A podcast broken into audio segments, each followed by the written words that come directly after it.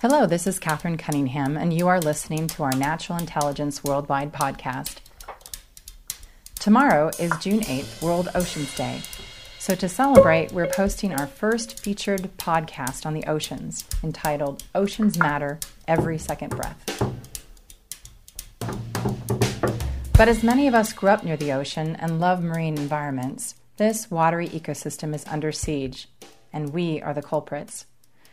Even though sixty percent of humanity lives close to the ocean, we've successfully overfished and systemically polluted the oceans with industry and agricultural runoff to the point that we've lost nearly ninety percent of marine wildlife habitat in the past century.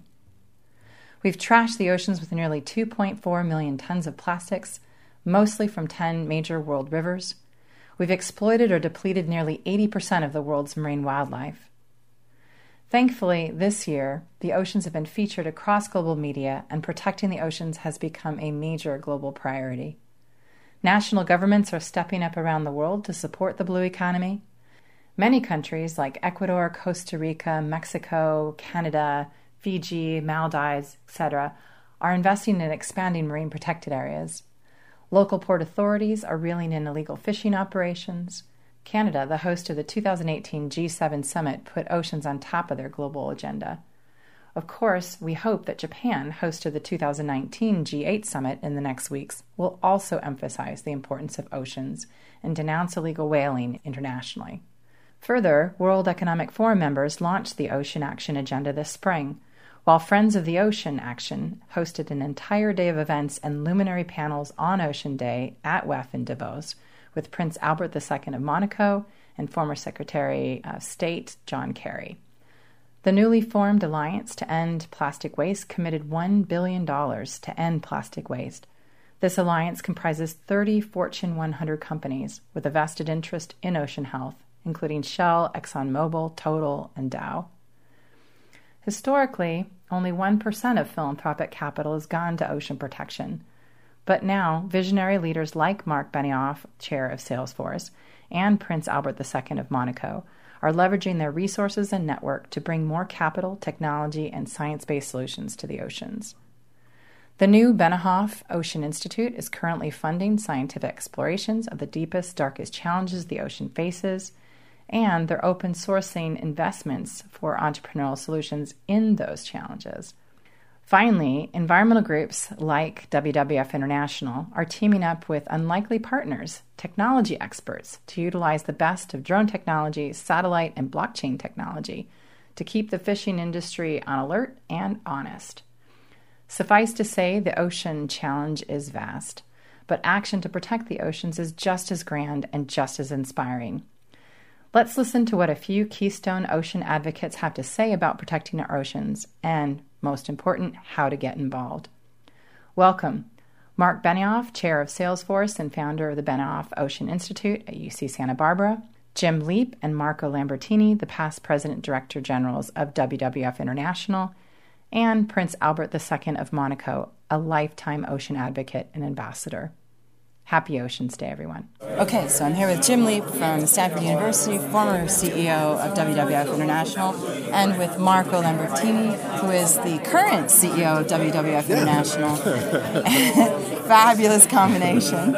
And we're talking about oceans and the importance, the scale, and the opportunity of really taking action on taking, the oceans. Taking sustainability to the next level. Taking sustainability to the next level, and in collaboration with technology to be our partners in solutions. So you shared with us today this really interesting little device that yeah. you could insert into fish. Could you share with us the importance of identifying the provenance of the fish and how, when you can do that from source to table, how you're able to actually give consumers an opportunity to choose the to right choose thing. Well, for their own health, absolutely, to know where their fish are coming from, yeah, to know what sure. plastics could be, right. you know, integrated into the flesh of the fish. Speak on this technology. Yeah, no, th- this is this is uh, actually technology that could potentially advance a lot in our quest uh, for uh, seafood sustainability. Traceability of seafood is, is a fundamental dimension of uh, seafood sustainability. And basically this is based on a R F I D, as they call it, a, a radio frequency identity tag, which is a little tag that is uh, put into the fish on the boat when it, the fish is caught, a few minutes, immediately. And it sends, through this radio frequency system, it sends uh, digital information about when, how, where the fish has been caught into the internet. There is a blockchain system that freezes it, so make it secure. Right. Uh, and as the fish moves from business to business, from the boat to the harbor, from the harbor to the wholesaler, the identity is maintained but passed, and so it's tracked until it reaches uh, the point where the fish is actually sliced and packaged. And at that point, the R F I D, radio frequency identity tag, is transferred, but the same digital identity is transferred on a normal Q R tag, which is basically one of these little things that you find on all the package and you can scan. And so when you go to the supermarket and you scan that tag with your mobile phone, a particular application that is downloadable for free, you can actually have all the information about the fish that you are about to buy, where it's coming from, where it's been fished, blah, blah, blah. And of course, we as W W F Uh, help also to verify that the location where the fish is caught is not in the protected areas and all the rest. But there are many other applications about also human rights, uh, slave and, and child labor and all the rest. So it could provide consumers with a wealth of information that could finally inform our choices when we buy stuff. Right. We also know that ocean health is very closely tied to human health and that this is becoming a very important issue for society.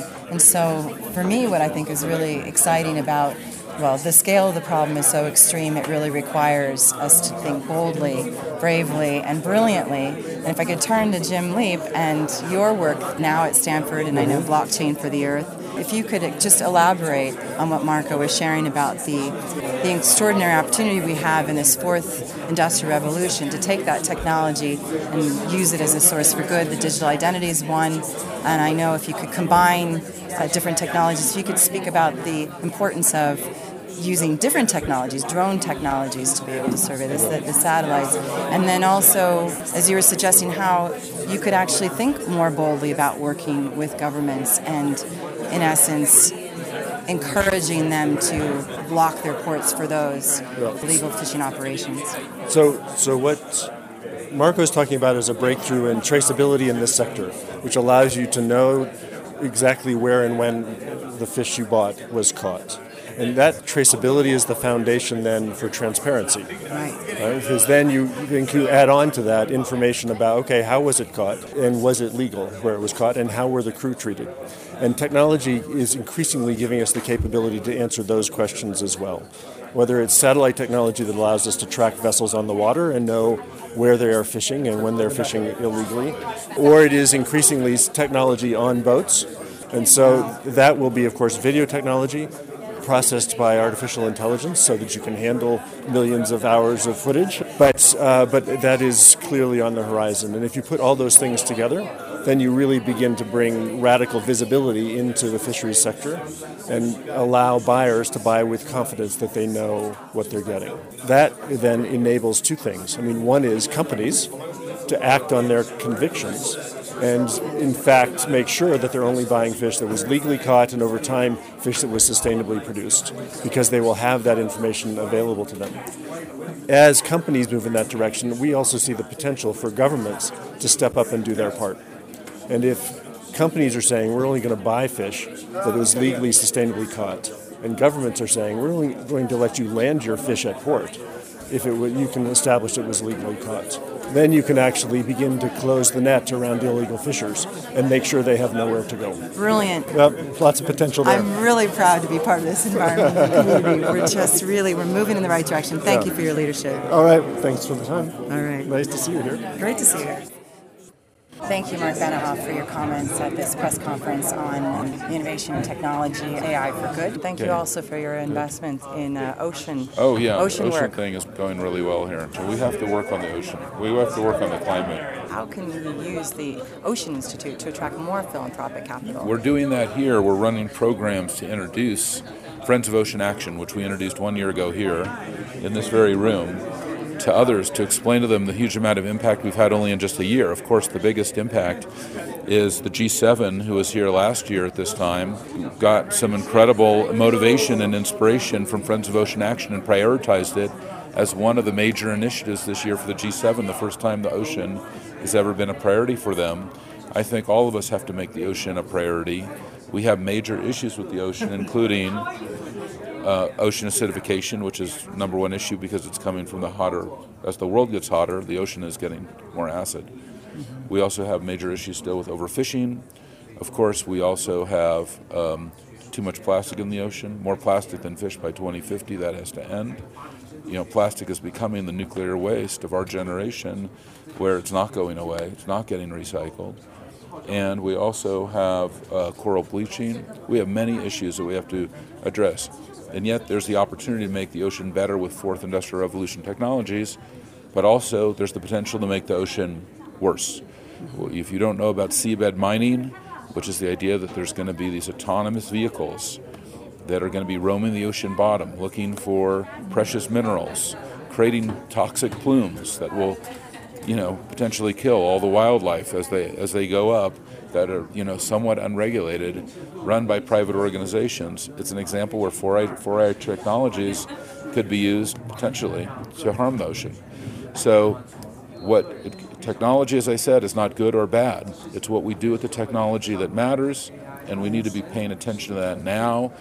C E Os need to wake up, you know, as we see government leaders, all, everybody here, we have to like realize this is the time we need to take action, and that, that's why I really um, like this conference and like to see things move forward. Fantastic. Here. And how important are consumers to this whole equation? Because if you think about it, if we could mm-hmm. use digital technology, so digital identity, for example, mm-hmm. to track which ships are coming mm-hmm. to port with mm-hmm. certain province of fish, yes. then if people yes. had that information yes. when they were buying their right. fish, then they wouldn't buy right. that fish. And, and so, also, of course, you have marine protected areas where you can't fish. Right. We need better surveillance of those marine protected areas, things like low-hanging satellites, things like sensors and LIDAR on the ships, right. even protecting whale strikes. That's a major opportunity where these ships are killing whales because they don't have a LIDAR or a, or a radar on them, or even a even a drone that's following the, the, the ship so that the captain can make an evasive uh, maneuver. These are all opportunities in the fourth industrial revolution. Also, we need to stop whaling and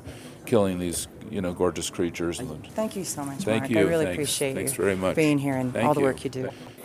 I'm here with Prince Albert the Second from Monaco, and I just have one question for you, uh, Prince Albert, and that is, you know, we've known each other for a number of years. You've been committed to the Arctic and ocean mm-hmm. for decades. What is it that inspires you to continue to move, and, and what's the root of this passion? Can you speak to that? Well, first of all, happy Ocean Day to everybody. Very simply, of course, it's partly my passion for oceans and, and ocean conservation comes from family heritage. Uh, my great-great-grandfather started the Oceanographic Museum in Monaco and the Oceanographic Institute in Paris.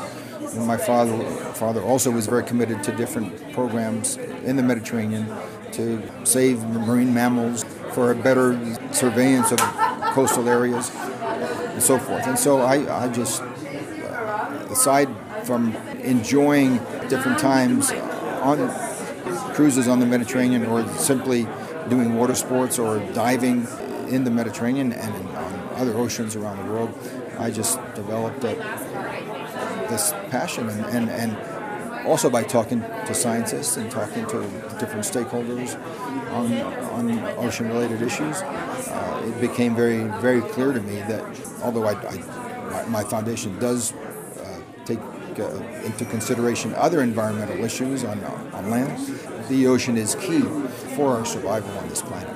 And so we, we absolutely have to develop new ways and, and new solutions to uh, not only in terms of ocean conservation, but in terms of understanding the, the different mechanisms that the different ecosystems in our oceans can help us survive. Brilliant. Thank you so much for your time. Thank you, you very know, much. It really feels that it really starts with the heart, mm-hmm. at home, and with experience in nature. I mean, what a perfect segue into David Attenborough's final message about it's all about caring for the ocean, or caring for the environment, for nature, because essentially we protect that which we love. Absolutely. Thank you.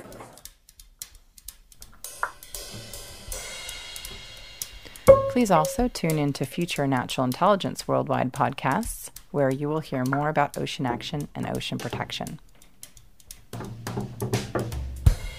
Thank you for joining us every Wednesday and Friday morning at nine a.m. G M T. You can find us at natural intelligence dot com and subscribe to our podcast.